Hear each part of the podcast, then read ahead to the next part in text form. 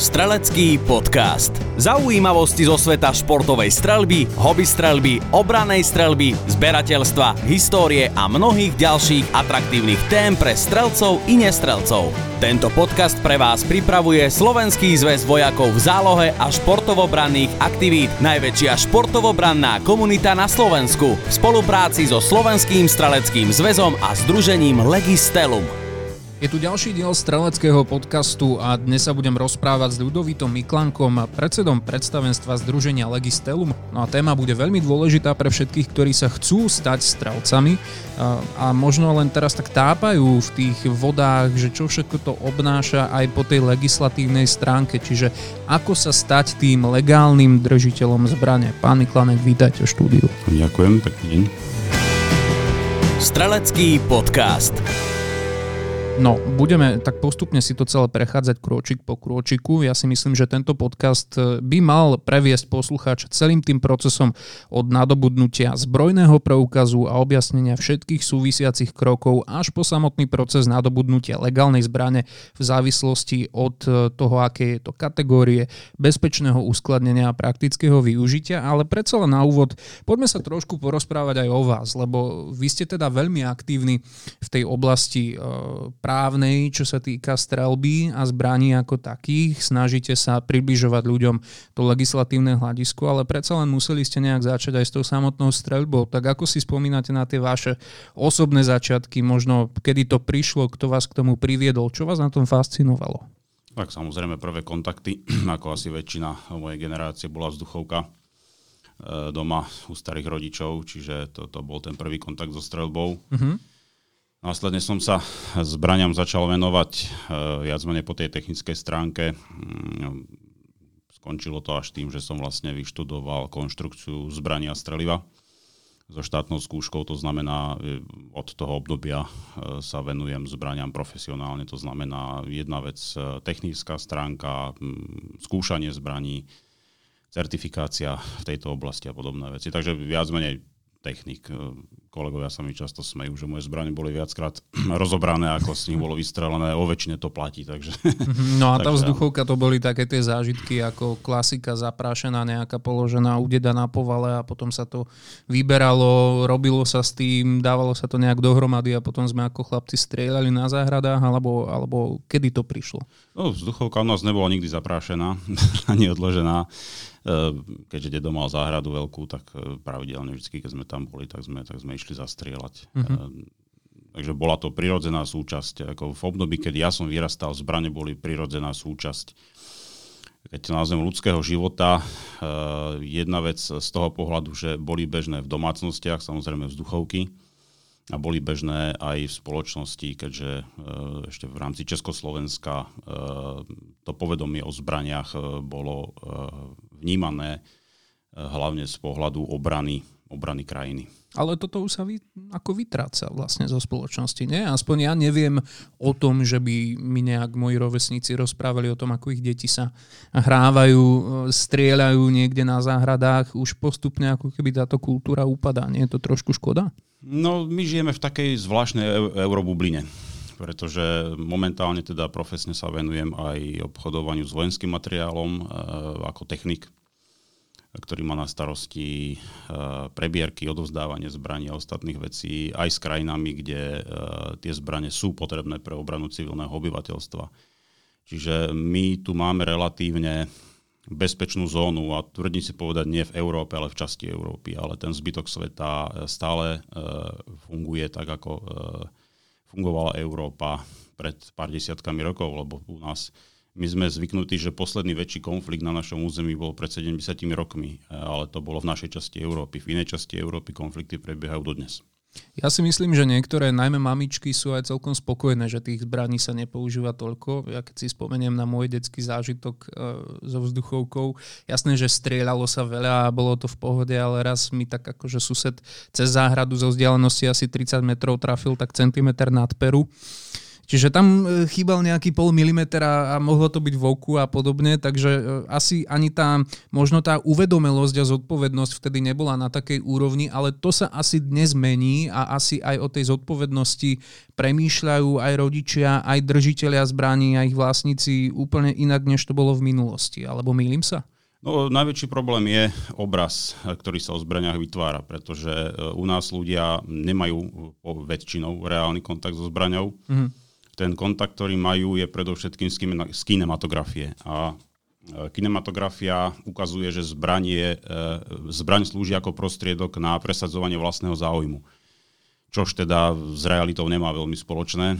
No a problém je, že tá spoločnosť začala vnímať zbranie ako tento prostriedok. E, ale reálne samozrejme zbranie sú predovšetkým v našich končinách pre účel hobby, relaxu, športu používané majoritne. Takže e, trúfam si povedať, že vo väčšej miere ako, ako napríklad obrannými zložkami. Budeme sa rozprávať aj o samotnej potrebe zodpovednosti, e, ktorá sa samozrejme do veľkej miery prekrýva s vlastníctvom napríklad takejto zbrane. Ale poďme ešte trošku aj k tomu, prečo ste sa vy vlastne pustili do tej legálnej stránky, legálnej časti držby zbrania a celkovo zbraňovej legislatívy, lebo um, človek si povie, že asi je zábavnejšie mať to ako hobby a ísť si zastrieľať, než párať sa v nejakých paragrafoch a riešiť nejaké mediálne výstupy. Ja vás mám teda zafixovaného najmä z mediálnych výstupov, kde dlhodobo teda uh, riešite práve rôzne legislatívne problémy pre strelcov. Kedy to prišlo? Kedy ste si povedali, že tak o toto sa chcem zaujímať? No, v istej fáze človek pochopí, že jeho hobby, pre mňa z časti aj profesia, mm, je vykonávateľná len do tej miery, do akej miery vám to zriadenie, v ktorom fungujete, povolí. Uh-huh. A žiaľ, posledné 10 ročia sa stávame svetkami prichádzania stále absurdnejších a stále viac absurdnejších nariadení, a zákonov, ktoré e, obmedzujú činnosti a obmedzujú ich do tej miery, že ich prakticky likvidujú. Čiže e, kde bola tá prvá pohnutka, no my sme vznikli pred 11 rokmi, bolo to presne v období, e, keď bol incident v Devinskej Novej Vsi. To sa teraz už dostávame teda k Združeniu Legistavu. Áno. Uh-huh. A tam vlastne Nastal ten problém aj v našich končinách, ktorý sa samozrejme v rôznych európskych krajinách e, odvíja už, už desiatky rokov, že e, neprišlo k hľadaniu príčin, prečo sa problémy dejú, ale e, prišlo k umelému alebo k snahe o umelé obmedzovanie prostriedkov, ktorými sa môžu diať.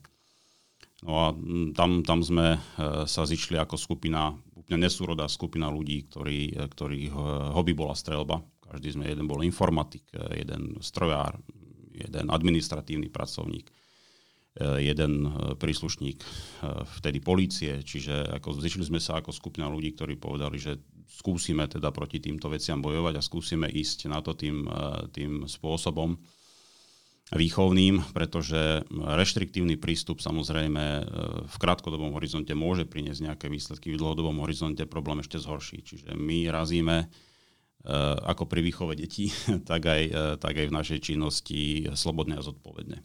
Máme si teda Združenie Legistelum predstaviť presne tak, ako ste to opísali, že to bolo pred 11 rokmi. Ste doteraz taká skupina, nazvem to, že všeho chuti, eh, ľudí z rôznych oblastí, ktorých spája iba tá streľba, alebo ako by ste to zadefinovali možno svojimi slovami, to bude asi najlepšie. Áno, e, v princípe e, isté jadro je stále rovnaké. Časť mm-hmm. ľudí e, odišla, časť prišla. Je to dané tým, že tá naša činnosť je špecifická a hlavne v, v čase noviel zákonov a ostatných vecí je dosť časovo náročná. Tým, že to robíme bez nejakú nároku na odmenu, tak nie každý sa tomu môže dlhodobo venovať na tej úrovni, ktorá je potrebná. Čiže ľudia sa menia, prichádzajú, ale stále sme taká istá nesúrodá skupina, sú to ľudia, ktorých baví strelba, každého baví nejaká, nejaký iný šport, alebo niektorí to majú ako hobby, niektorí sú zberatelia, čiže stále sme istým skupinou, istým, istou skupinou nadšencov, ktorí to robia z princípu. Aby sme tú aktivitu, ktorú vyvíjate, ešte trošku, trošku zaramcovali, tak predpokladám, že keď príde nejaký návrh, napríklad zákona, ktorý eh, podľa vášho pohľadu nebude vyhovovať streleckej komunite, bude komplikovať situáciu a tak ďalej. Vy verejne pripomienkujete, riešite petície, alebo ak, aké sú vaše kroky vtedy?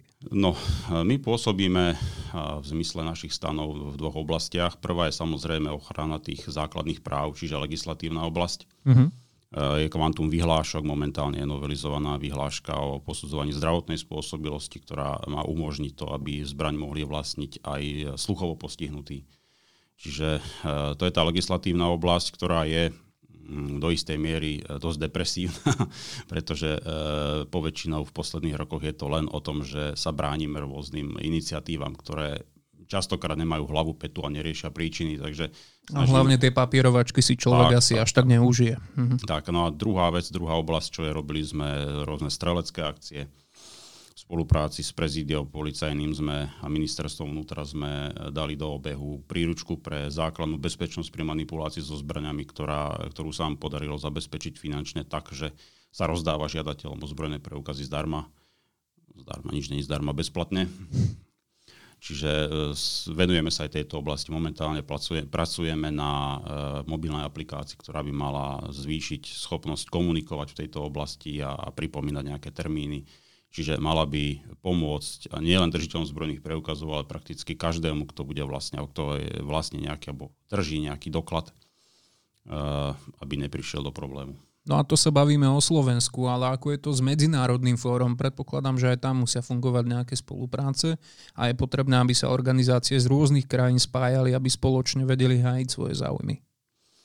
No, e, áno, e, samozrejme snažíme sa aj medzinárodne spolupracovať. Najúžšiu spoluprácu máme s českým združením Lex, uh-huh. alebo Gunlex. E, to je vlastne obdoba Legistelum, ktorá funguje v Čechách takisto na veľmi e, odbornej báze. E, snažili sme sa nadviazať e, kontakty aj, aj s inými krajinami.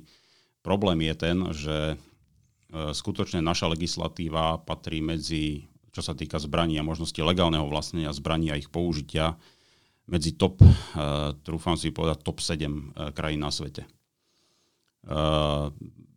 Takisto aj Spojené štáty americké, tam sú možno dva dva alebo tri štáty z celej federácie, ktoré sa môžu porovnávať e, s našim zákonom, čo sa týka slobod.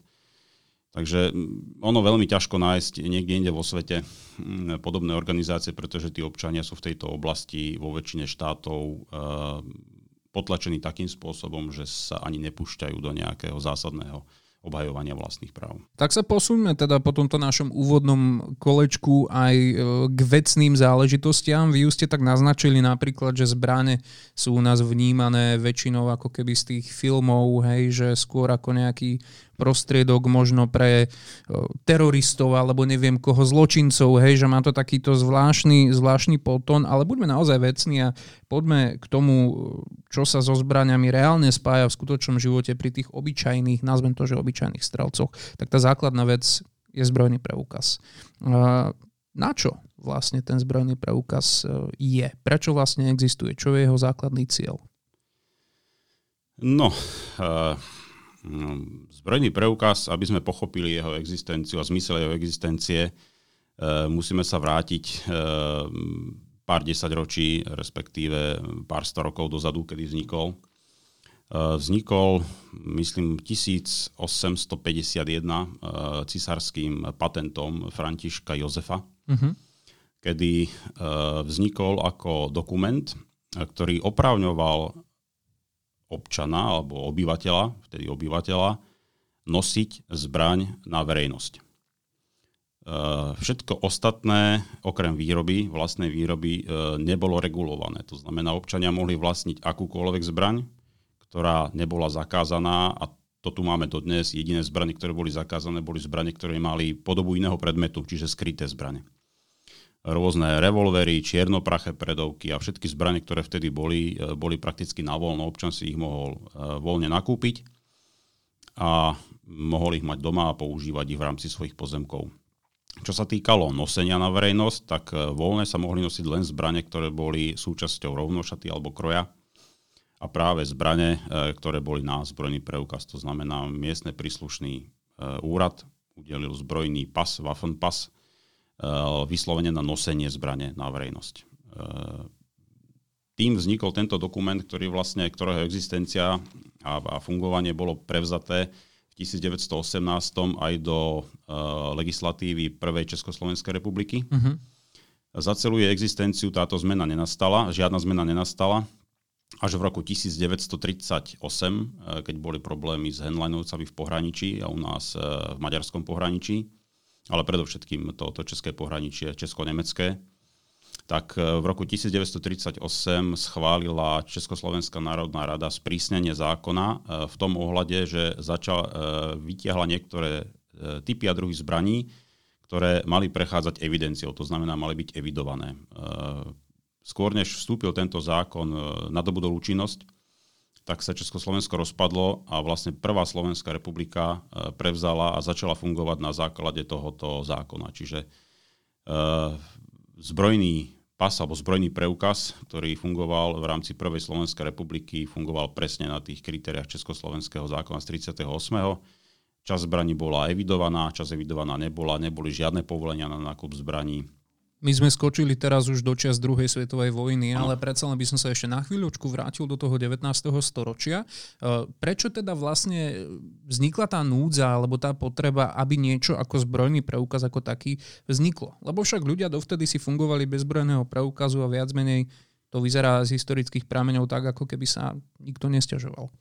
E, vznikla z dôvodu e, zaistenia alebo za, zabezpečenia bezpečnosti na verejných priestranstvách a na, mm-hmm. na verejných akciách. Tak to tak bolo zhruba tým slovníkom definované. Čiže keď sa niekde stretlo viacej ľudí, e, stalo to na princípe, doma si v úvodzovkách môžete vlastniť a držať, čo chcete, do toho nás nič nie je, ale keď sa stretnete s ostatnými ľuďmi, to znamená, máte zodpovednosť za bezpečnosť ľudí v nejakom priestore, E, tak tam budú len veci, ktoré sme povolili. Čiže už v tých časoch žandári kontrolovali, či pri sebe ľudia nemajú nepovolené zbranie na spoločenských podujatiach. Sledovalo sa to, e, predpokladám, že aj tie podmienky na to, aby niekto mohol zbrojný preukaz nadobudnúť, neboli úplne jednoduché, nemohol ich získať, alebo nemohol ho získať len tak Neboli žiadne. E, kto zažiadal, ak nebol, nebol trestaný, tak ho dostal. Aha, čiže to bolo až tak to tam bolo definované. Uh-huh. Zaujímavé je prečítať si, u nás e, je možné tento, tento císarský patent si stiahnuť, u nás na stránke vysí v češtine. E, čo bolo zaujímavé... Platný už asi nie je. No, bohužiaľ, no.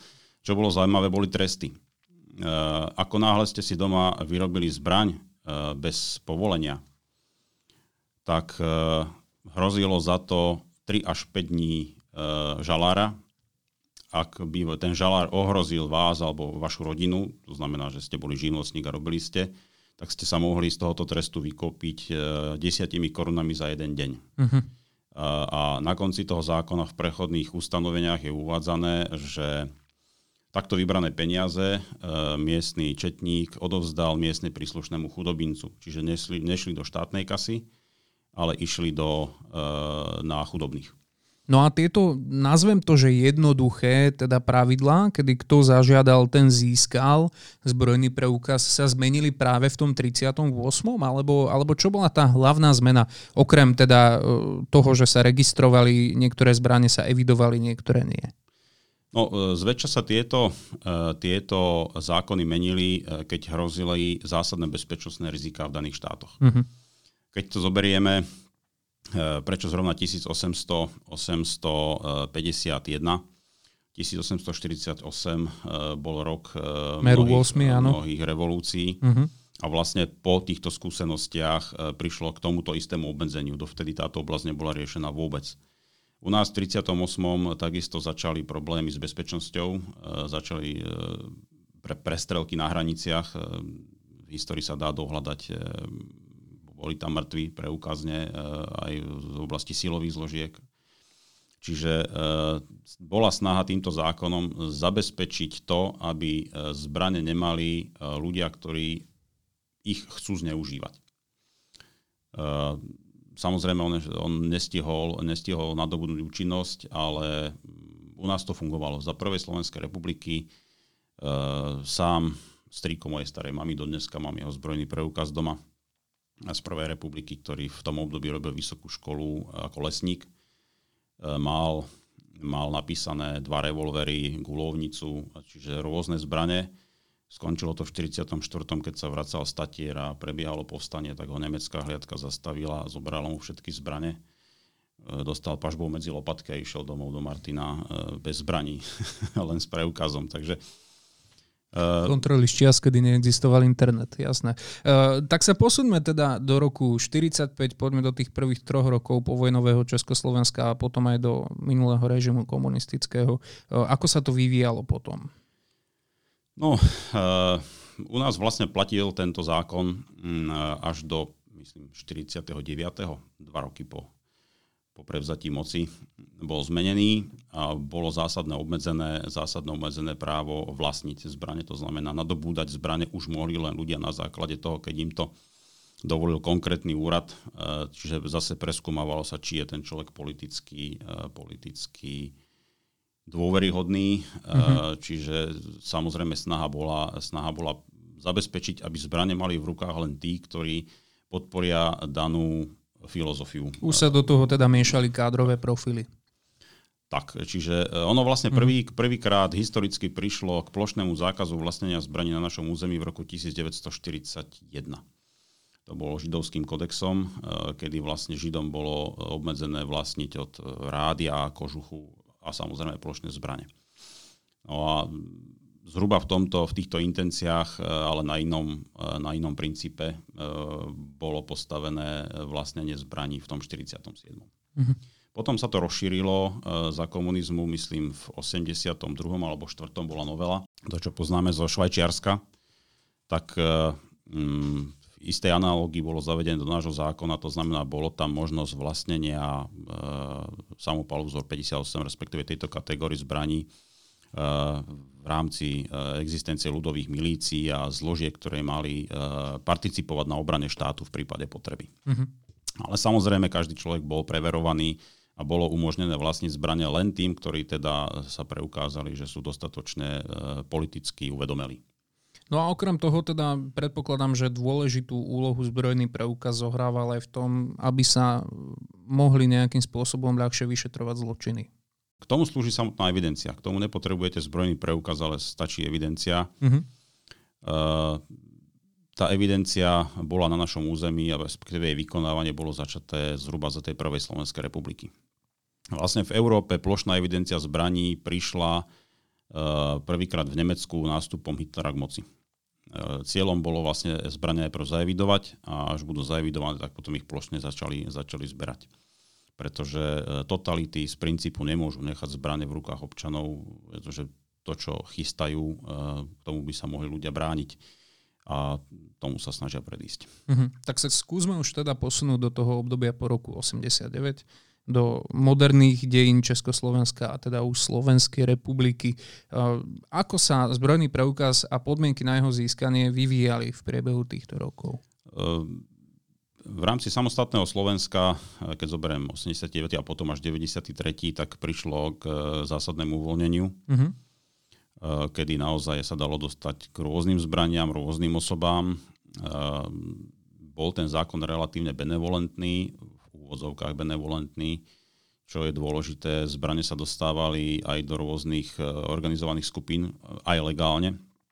Takže v roku 2003 potom prišiel nový zákon, ktorý je vysoko, e, vysoko kvalitne postavený a moderný zákon, pretože reflektuje ako všetky motivácie, ktoré človek môže mať na vlastne zbrane, tak reflektuje aj na, aj na kategórie zbraní, ktoré, ktoré sa posledné 10 ročia dosť zásadne rozšírili. Takže ešte predsa len na chvíľočku k tým konkrétne 90. rokom. Ja som možno tú otázku so zbrojným preukazom a páchaním e, zločinov e, položil v nesprávnom období, hej, ešte tak 50 rokov dozadu, ako som mal, ale v tých 90. rokoch presne ako hovoríte, diali sa veci, ktoré sa diali, často aj s legálne získanými zbraniami. Tak aké vtedy boli tie postupy a v čom boli tie zákony vágne, ako sa dali obchádzať, v čom boli vtedy tie najväčšie chyby, z ktorých e, sa vtedajšia legislatíva musela poučiť a teda zlepšiť. Áno, no, e, dneska, dneska máme zavedený inštitút skúmania bezúhonnosti a spolahlivosti. To znamená aj osoba, ktorá e, je bezúhonná, to znamená nebola nikdy trestaná za žiadny, e, žiadny trestný čin, je preskúmavaná z titulu spolahlivosti. Mm-hmm. To znamená, že zistuje sa, či to nie je kriminálne závadová osoba, či napriek uh, tomu, že, že nemá žiadny oficiálny záznam, nemá problém s alkoholizmom, uh, či v domácnosti nedochádza k násiliu a podobné veci. Takže boli zavedené tieto inštitúty, ktoré fungujú a trúfam si povedať, že, že dnes samozrejme vždy sa nájde nejaký, nejaký prípad, ktorý svieti a je problematický ale dneska legálne zbranie nie sú problémom a tá trestná činnosť, ktorá je s nimi páchaná, nie je úmyselná v prevažnej väčšine a tvorí skutočne promile všetkých násilných trestných činov. Akým spôsobom sa ten inštitút spolahlivosti dohľadáva? Lebo pri tej bezúhonnosti je to viac menej jasné. Hej nejaké tie záznamy jednoducho sú na prvý pohľad viditeľné pre všetky zložky, ktoré k ním majú mať prístup, ale pri tej spolahlivosti ide o vyslovenie komunikáciu s blízkym okolím alebo akým spôsobom prístupujú No v prvom rade sa, sa zistuje, či ten človek nie je uvedený v nejakej databáze ako kr- kriminálne zaujímavá osoba alebo zaujímavá osoba z hľadiska toho, či nepácha alebo nepôsobí v nejakej skupine, ktorá by páchala trestnú činnosť. Mm-hmm Čiže e, to sa preskúmava. Druhá vec, e, samozrejme, vy ten, o ten zbrojný preukaz žiadate na vašom miestne príslušnom oddelení. E, čiže je tá znalosť osôb, hlavne teda keď bereme malé mesta, dediny, tak je naivné si myslieť, že vás nikto nepozná a že tí policajti nemajú aký taký prehľad, prehľad o, o tom, kto sú tí problematickí ľudia v tých oblastiach. No a tretia vec, samozrejme, chodí sa potom ešte preverovať na miesto. Čiže kľudne sa stane, že u vás alebo u susedov zazvonia a položia nejaké otázky pokiaľ po celom prejdení tohto procesu e, niekto, kto bol teda, e, nazvem to tak, že schválený, hej, je považovaný za spolahlivého, že ten zbrojak dostať môže a predsa len spácha nejaký čin, dodatočne sa zistí, že napríklad tam bola nejaká, nejaká dohoda e, medzi policajtom a žiadateľom alebo niečo podobné, sú potom vedení pred zodpovednosť títo ľudia alebo takýto inštitút neexistuje? To nikdy to nejde cez jedného policajta. Uh-huh. A po, po nie, niektorých incidentoch, ktoré sa stali dneska, už nikto si netrúfne proste len tak. Dávajú si na to všetci pozor. Áno. Uh-huh. Čiže m, tento inštitút funguje a vidie to aj na tom, že s tými zbraniami skutočne nie sú páchané úmyselné trestné činy a podobné veci. Uh, trestná činnosť, gro trestnej činnosti so strelnou zbraňou je páchané ilegálnymi alebo nelegálnymi zbraňami, uh-huh. ktorých je mimochodom u nás viacej ako legálnych. Pred rokom 2003 teda tieto inštitúty neboli zabezpečované, nesledovala sa napríklad tá spolahlivosť, o to jednoduchšie sa vedeli aj rôzne kriminálne živly dostať k tým zbraniam. Teraz už teda môžeme naozaj definitívne uzavrieť tento okruh a povedať si, že sme na tom lepšie. Jasné. Čo sa týka e, tohoto sme, samozrejme, ono to uvoľnenie, ktoré nastalo v tých, tých 90. E, rokoch, e, ktoré, ktoré to priniesli, tak sú dnes popísané prípady, kedy sa policia bála niektorých skupín. To znamená, že nezasahovala, nie, niektorí členovia policie pomáhali týmto skupinám. Myslím si, že táto doba je preč. Ja som zachytil jeden taký titulok, na ktorom bolo napísané, že zbrojný preukaz e, rozširuje alebo zužuje naše ústavné právo. E, ako to mám chápať? Ja nie som strelec, takže e, mne to príde tak na prvú, že prečo by mal zužovať moje ústavné právo, však vďaka zbrojnému preukazu predsa mám legálne zbraň. Áno. V princípe ja ju nemám vďaka zbrojnému preukazu, ale mám ju napriek zbrojnému preukazu. Mm-hmm. Totižto treba si uvedomiť, že právo vlastnenia alebo právo vlastniť majetok je súčasťou našej ústavy. To znamená, článok 20 ústavy hovorí, že mám právo vlastniť majetok a takisto zbraň ako taká je môjim majetkom. Eh, ja keď si zbraň kúpim, ja som není je držiteľ, ja som je vlastník. To, to, je, to sú tie pojmy, o ktorých sa možno porozprávame. Môžeme to rovno zahrnúť, lebo áno, vlastniť, držať, používať zbraň, to sú naozaj tri odlišné veci, takže pokojne sa rovno môžete pustiť. Čiže ja keď kúpim, eh, kúpim zbraň, to znamená, som je vlastníkom, tak uh, ústava hovorí, že toto právo je nedotknutelné. A to právo sa skladá e, z, z oblastí, ako tú zbraň e, držať, užívať a disponovať. No, to znamená, držať znamená, že ja môžem priamo fyzicky s ňou manipulovať, respektíve je to ako keď si kúpite motorové vozidlo alebo auto. E, ja si to auto kúpim, ale keď mi niekto bude brániť, aby som ho používal za splnenia všetkých zákonných požiadaviek, aby som na ňom jazdil, tak vlastne bráni výkonu môjho vlastníckého práva. Hmm Pretože na čo mi auto, keď na ňu nemôžem jazdiť? No to je ako asi keby si niekto kúpil auto bez vodičáku všakže. Hej. To znamená, že ja e, mám právo tú zbraň e, držať, e, manipulovať s ňou, mám právo ju užívať, to znamená e, užívať tú hodnotu tej veci. Čiže keď nemôžem autom jazdiť a môžem ho mať v garáži, tak síce ho držím, ale nemôžem užívať tú hodnotu, kvôli ktorej som si ho kúpil. To isté zbraň. Ako náhle mám zbraň, štát mi ju dovolí nakúpiť, v úvodzovkách dovolí, alebo je to skupina, ktorá podlieha povoleniu, tak mal by som mať možnosť samozrejme ju používať v strelbe. Uh-huh. V opačnom prípade to, e, to nedáva, nedáva hlavu petu. No a následne samozrejme disponovať ňou. Čiže musí mať možnosť to právo nadobudnúť a keď ho nadobudne, musí mať možnosť sa toho práva napríklad aj zbaviť. Čiže nemôže e, štát v jednej fáze povedať, že dobre, tu ste nakúpili nejaké veci a už ich nemôžete predávať. No znie to na prvú komplikovane a určite je to, je to téma, pri ktorej je dobre naštudovať si možno aj niektoré materiály. Tak ak vás v tomto momente, pán Miklanek, inšpiruje, milí poslucháči, ktorí sa zaujímate o zbrojný preukaz, možno by bolo dobré odporučiť e, aj niektoré úrivky zákonov, ktoré je dobré si naštudovať a možno aj niektoré, ak máte nejakú literatúru, ktorú by ste vedeli posunúť, do ktorej je dobre sa pozrieť a trošku sa v tom celom lepšie zorientovať, tak nech sa páči, budeme veľmi radi. No minimálne by si každý občan mal prečítať ústavu. E, na to nará... Taká základná vec, že? E, základná vec e, a väčšina občanov ju ani nečítala, alebo keď ju čítala, tak si prečítala jeden odstavec a neprečítala dokument celý. Pretože ústavné, ústavné práva môžu byť obmedzené. Čo je dôležité, môžu byť ale obmedzené len v nevyhnutnej miere, a za nejakým konkrétnym účelom, ktorý musí byť zdôvodnený. Hmm. To znamená, že e, keď zoberiem našu ústavu e, a zoberiem zbrojný preukaz, respektíve obmedzenie vlastníckého práva, e, čo sa týka zbraní, tak je možné obmedziť tieto práva napríklad na bezpečnosť štátu alebo ochranu verejného poriadku. Čiže štát povedal, áno, zbrane môžete vlastniť, ale vybral, vybral určité kategórie, kategória A, B, C, ktorá sa teraz, teraz sa budú meniť trošku tie e, ani nesamotné kategórie, ich obsah. Ale povedal, že zbranie, ktorými je možné e, v úvodzovkách ľahko e, spôsobiť závažné zranenie alebo smrť, môžu vlastniť alebo môžu nadobudnúť do vlastníctva a následne užívať len občania, ktorí preukážu, že sú bezúhonní a spolahliví. V preklade to znamená, preukážu, že nie je tam pravdepodobno, že by tú zbraň chceli zneužiť. A samozrejme preukážu odbornú spôsobilosť, že s ňou vedia manipulovať tak, aby, aby nechtia zneublížili nikomu okolo a poznajú tú, tú legislatívu, ktorá sa vzťahuje k používaniu zbraní. A e, preto bol vlastne postavený tento, alebo e, je v zákone zbrojný preukaz, ktorý vlastne vyberá alebo umožňuje mi istú časť tých zbraní držať doma. To znamená, že e, ja môže nadobudnúť do vlastníctva napríklad dedením kľudne aj, aj pušku, gulovnicu, kľudne aj, aj e, veľkorážnu. Ale ak nemám zbrojný preukaz, to znamená, e,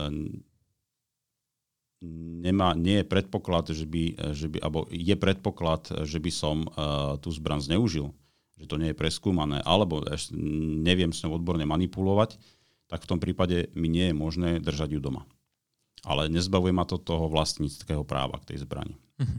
Čiže tam si treba uvedomiť, aký je rozdiel medzi vlastnením a držaním. Uh, ja tú zbraň vlastním, vlastním majetok, ten majetok mi nikto nemôže len tak zobrať, keď ho napríklad uh, môže na mňa prejsť majetok dedením, aj keď nemám zbrojný preukaz. To znamená, ja môžem nadobudnúť do vlastníctva aj zbrane, uh, ktoré aj bez zbrojného preukazu, ktoré sa viažú k zbrojnému preukazu. Takže treba si uvedomiť, že e, ja som vlastník zbrane a držiteľ zbrojného preukazu. Zbrojný preukaz je, je doklad štátu, e, že ja môžem istú e, skupinu zbraní mať aj doma k dispozícii. Nie len uloženú niekde na polícii ako vlastník. Takže ten zbrojný preukaz vlastne hovorí o tom, nie že štát mi niečo blahosklonne dovolil.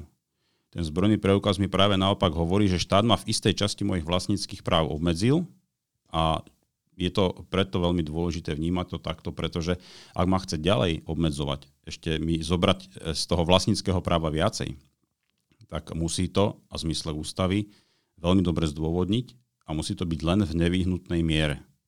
Čiže nemôže prísť, ako niektorí páni poslanci, čo sme zažili už z viacero volebných období, že on má teda pocit, že tie zbranie by medzi ľuďmi byť nemali. Ústavné práva sa neviažu na niečí pocit. Ja by som ešte odporúčil všetkým poslucháčom, pre ktorých je ústava na prvú trošku obširnejšie a respektíve náročnejšie čítanie, tak e, skúste si kliknúť na webovú stránku Združenia Legistelum alebo Slovenského zväzu vojakov v zálohe. Odtiaľ sa určite budete vedieť odraziť ďalej a iste sa dostanete potom aj k tomu komplikovanejšiemu čítaniu.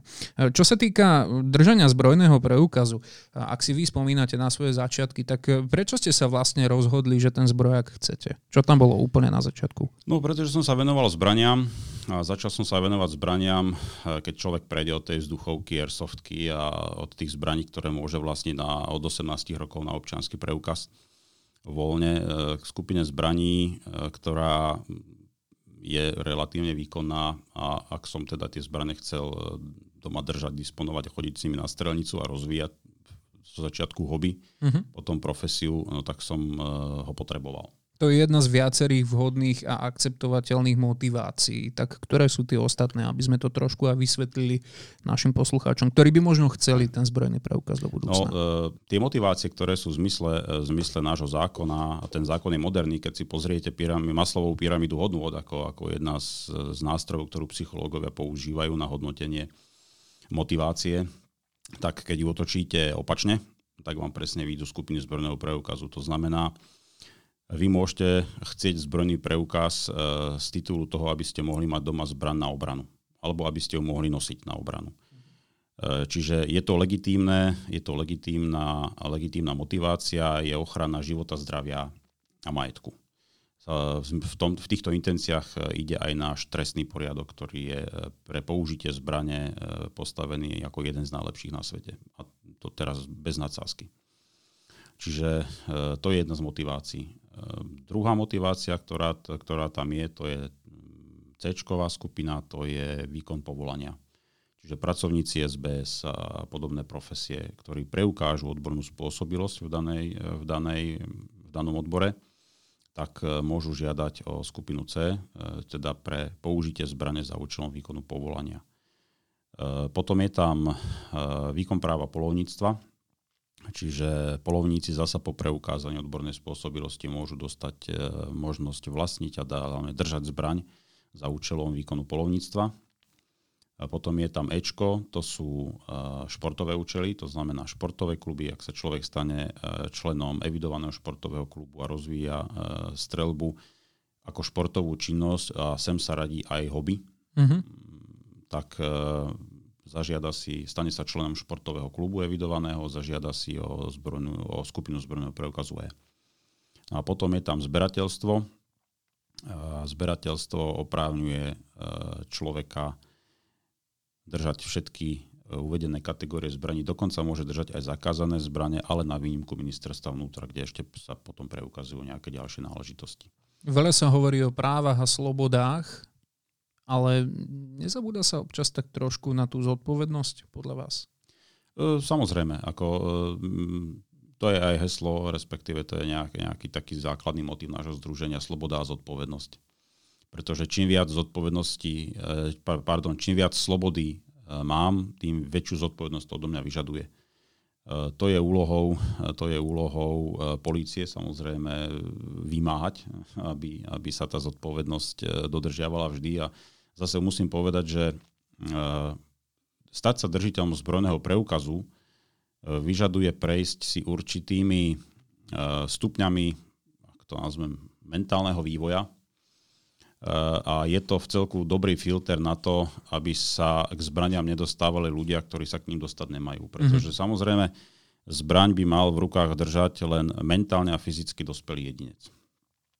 A e, to je potrebné samozrejme nejak preukázať. Čiže ten človek, ak sa chce dostať k zbrojnému preukazu, musí si naštudovať e, minimálne príslušné zákony vyhlášky, musí sa začať orientovať e, minimálne v troch ustanoveniach trestného, trestného zákona, čiže nutná obrana, krajná núdza, použitie zbrane v súlade so zákonom, teda použitie zbrane v obydlí.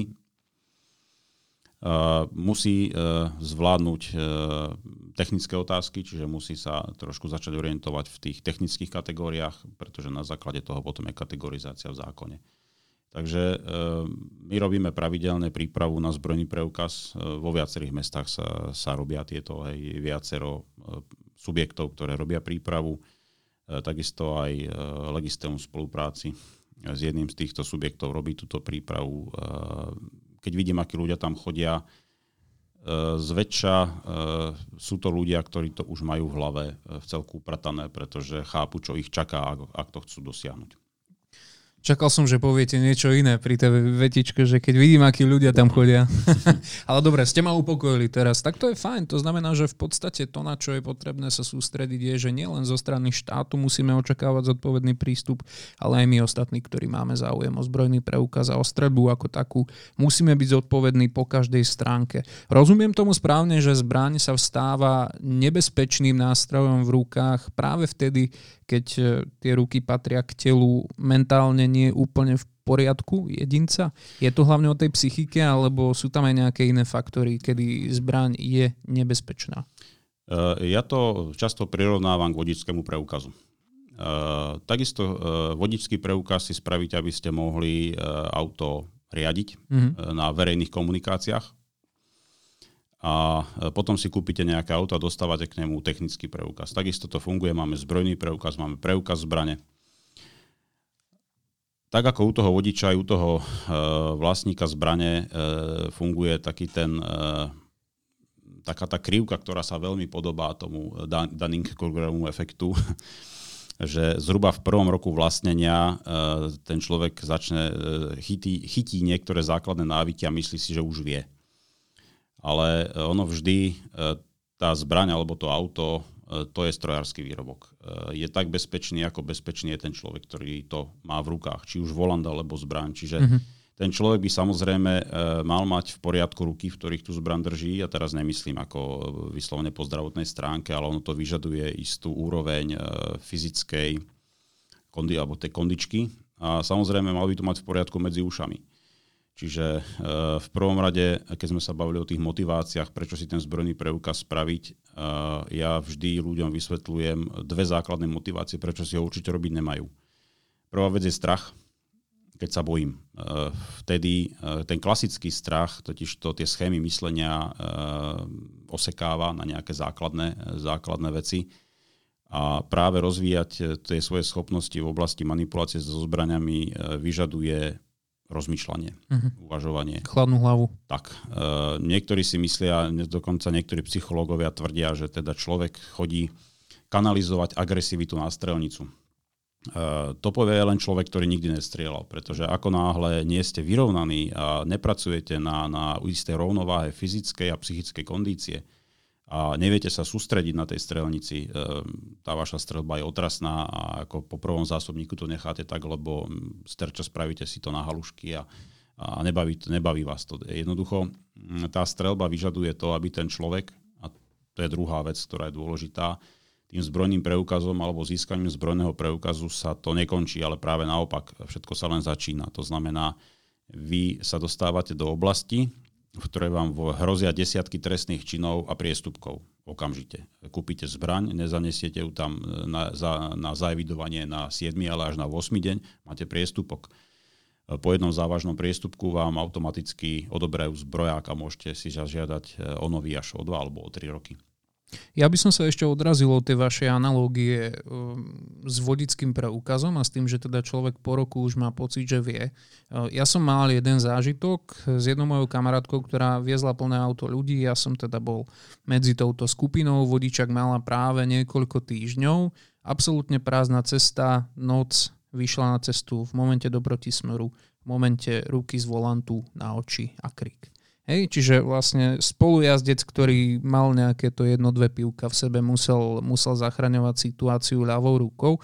A v podstate vtedy si napríklad ona uvedomila, že OK, tak toto asi nie je pre mňa a nebudem teraz sa silou mocou snažiť šoferovať a niekoho priviesť na druhý svet. Sú nejaké varovné signály, kedy by si človek, ktorý si urobil ten zbrojak a veľmi chce strieľať, mal na sebe odsledovať možno práve v priebehu toho prvého roka, že aha, OK, možno som sa precenil, mám ten zbrojak, mám tú zbraň, ale predsa len by som sa radšej mal krotiť, alebo sa ešte snažiť dovzdelávať viac, alebo na sebe viacej zamakať, lebo predsa len predpokladám, že niekomu to ide lepšie, niekomu nie tak celkom a niekto jednoducho má isté predispozície, ktoré neodhalia ani tie psychotesty, ani uh, vlastne sledovanie toho, či je niekto bezúhonný alebo spolahlivý. Uh, ja vždy pri týchto kurzoch na zbrojný preukaz tým ľuďom na začiatku hovorím, že účelom toho kurzu nie je pripraviť ich na zbrojný preukaz, ale ukázať im, čo to znamená a na konci dňa by si mali vedieť povedať, či ho vlastne chcú. Mm-hmm. Pretože, uh, ako hovorím, použitie zbrane vyžaduje to, aby človek bol vo fyzickej a psychickej kondícii, aby to bolo rovnováhe. Stretol som sa s ľuďmi, ktorí na to nemali zjavne mentálne. To znamená, uh, fyzicky boli v poriadku, chodili bušiť pravidelne, hej, ako tam by to aj šlo, ale, ale mentálne nezvládali niektoré základné súvislosti. Uh, myslím si, že za tie roky, čo to robím, asi dvom alebo trom som odporúčil, že ako nech počkajú a skúsia, skúsia trošku rozvíjať inú oblasť, než ktorej sa venujú prioritne.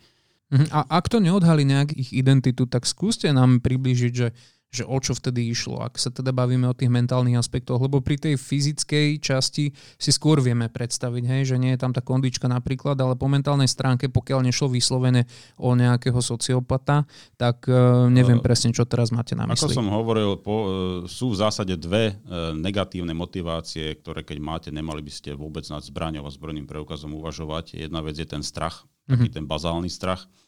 A druhý je predlžovanie si, si svojho sebavedomia. Aha. A e, títo ľudia boli presne z tejto oblasti, pretože wow zbrane, hej, oni to vo filmoch vidia a e, predstava, že tá zbraň im dá niečo, čo doteraz nemali. E, to je cestné a väčšinou práve títo ľudia, ktorí sa k zbraniam chcú dostať z titulu e, riešenia si komplexov, sú klasickí adepti na nedbalostné trestné činy. To mhm. znamená, ubližia s tým sebe alebo niekomu inému. Čiže taký človek by mal veľmi dobre zvážiť, e, či sa tejto oblasti chce venovať. A títo dvaja konkrétni ľudia, e, odhalili to na nich aj psychotesty? Že, že sú takýmto smerom zameraní, alebo tie psychotesty si to, keď to tak laicky poviem, nevšimli? E, neviem, či išli na psychotesty, len ono, takto no. Jedna vec je, keď vám človek príde na psychotest, a strávite s ním 2 až 3 hodiny, mm-hmm. ako to zhruba trvá, dostane, dostane nejaké základné testy, kde sa zistuje nejaká jeho schopnosť pozornosti, zistuje sa nejaká výška inteligencie, či je teda aspoň na nejakej priemernej hodnote.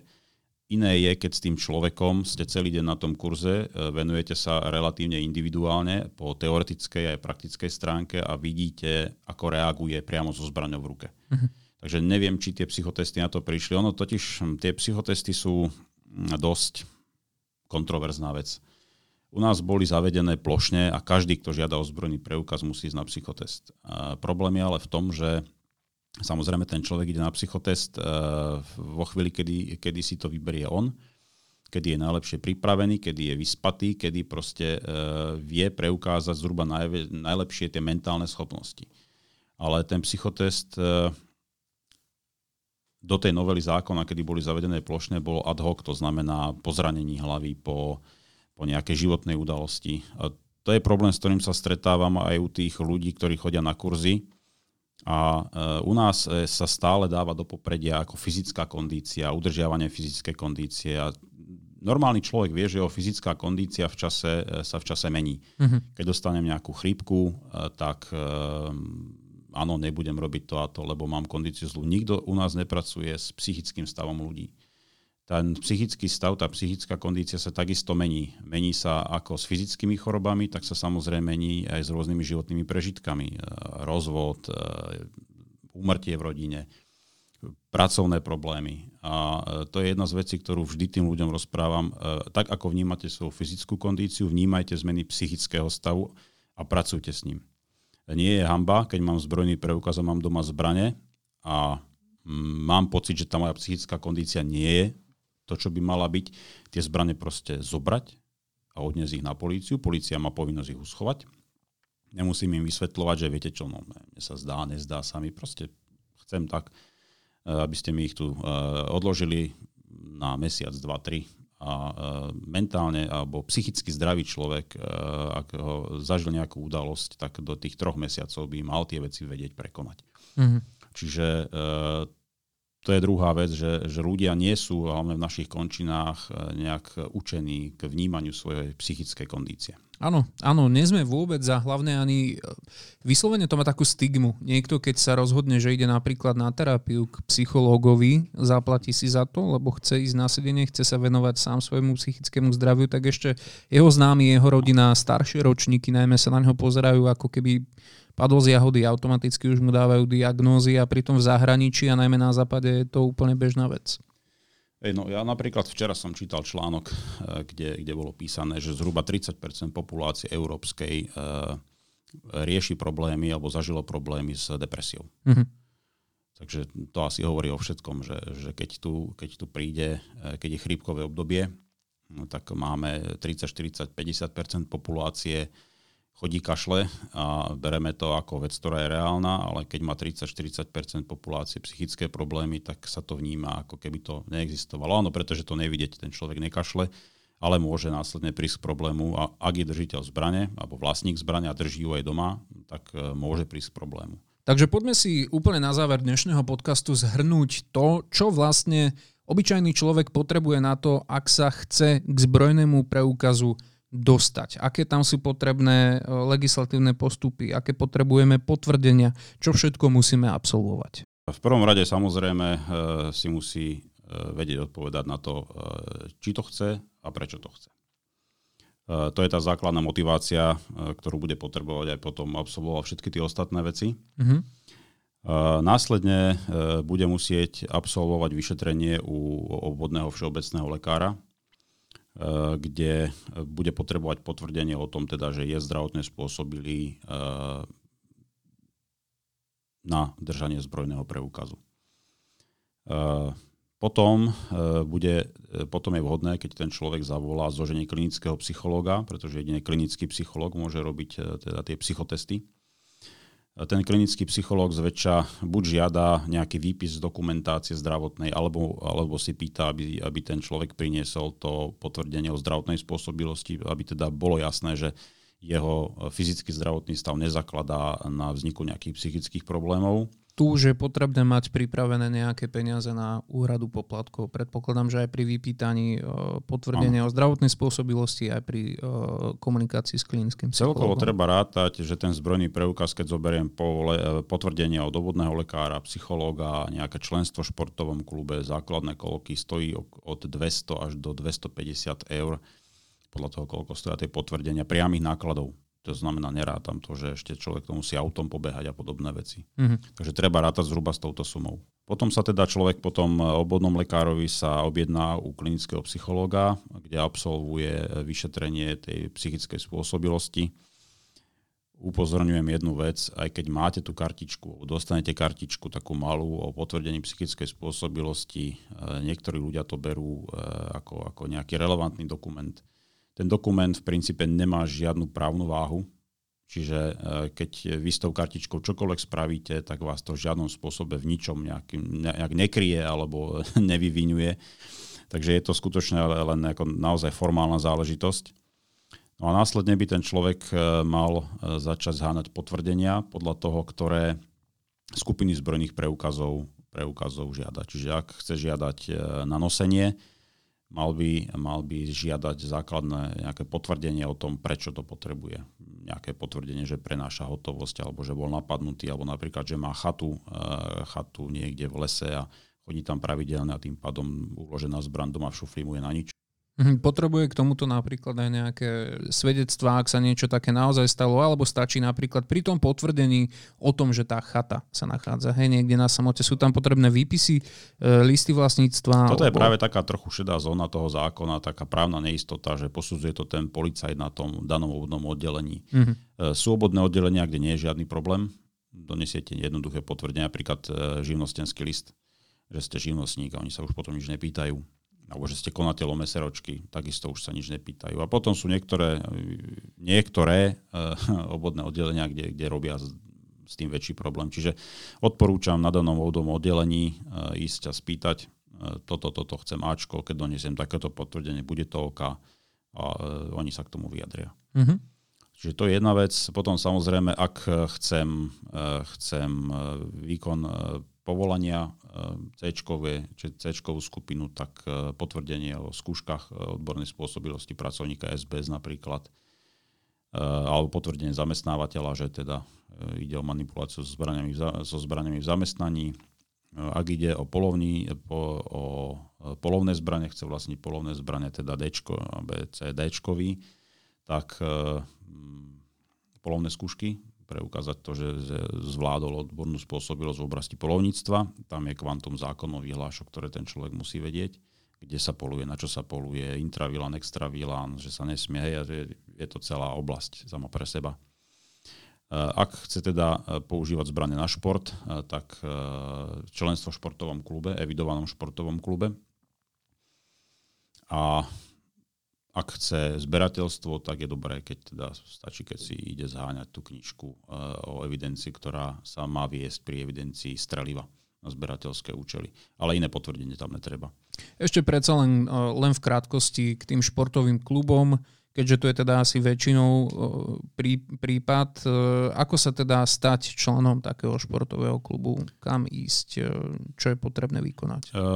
Tieto športové kluby sú viac menej v každom nie len väčšom, ale aj menšom meste, v niektorých je viacero. Niektoré športové kluby prevádzku strelnice, niektoré sú veľmi aktívne aj v rozvoji ako možnosti pre svojich členov. Napríklad len klub spišských strelcov, keď môžem povedať, tak oni za posledné roky jednu veľkú strelnicu novú otvorili. Čiže nájsť si nejaký takýto klub, ktorý, e, ktoré, kde teda prídete, poviete, že chcete byť členom, zaplatíte členské, tam sú ročné poplatky e, v zmysle stanov týchto klubov. Dnes, mm-hmm. Ak sa stanem členom, nesmiem zabudnúť zaplatiť tieto a platiť ďalej, pretože môže sa stať, že Totižto podľa zákona každý športový klub má povinnosť e, raz za rok e, informovať políciu o ukončených členstvách. Vy nezaplatíte členské, oni vám ukončia členstvo, príde list polícia, potom vám už len príde obsielka z polície, doneste tieto zbrane do úschovy, pretože táto skupina zbrojného preukazu ako už, už ju nemáte. Takže e, treba, treba skutočne nájsť dobrý športový klub a druhá vec, aj sa aktívne v tom športovom klube realizovať, pretože ten športový klub je to spoločenstvo ľudí. To je druhá vec, ktorú zbrane prinesú a to je tá socializačná. Keďže strelba je do veľkej miery individuálny šport, tak e, ľudia, ktorí ju robia, sú individualisti, ale práve tieto športové kluby umožňujú týmto individualistom e, istý druh sociálneho vyžitia a skutočne napríklad westernová strelba alebo, alebo taká tá hobby strelba, tak to sa spája s rôznymi opekačkami, gulášmi, čiže naozaj nájde tam človek aj spriateľné rodiny, doslova do písmena. No, Myslím si, že za túto hodinku sme si povedali toľko pádnych informácií, že ak ste neboli pripravení na ich nával, tak máte teraz e, všetci poslucháči hlavy trošku nafúknuté, ale verím, že počase splasnú, že tam ostanú len tie najdôležitejšie infošky, ktoré potrebujete a samozrejme to, že si budete chcieť aj prečítať, nájdete napríklad na webe Združenia Legistelum alebo Slovenského zväzu vojakov v zálohe a športovo-branných aktivít. Ja ďakujem nášmu dnešnému hostovi, pánovi Ľudovítovi Miklankovi, predsedovi predstavenstva Združenia Legistelum. Majte sa krásne. Ďakujem, pekný deň. Strelecký podcast. Tento podcast pre vás pripravuje Slovenský zväz vojakov v zálohe a športovo-branných aktivít v spolupráci so Slovenským streleckým zväzom a Združením Legistelum.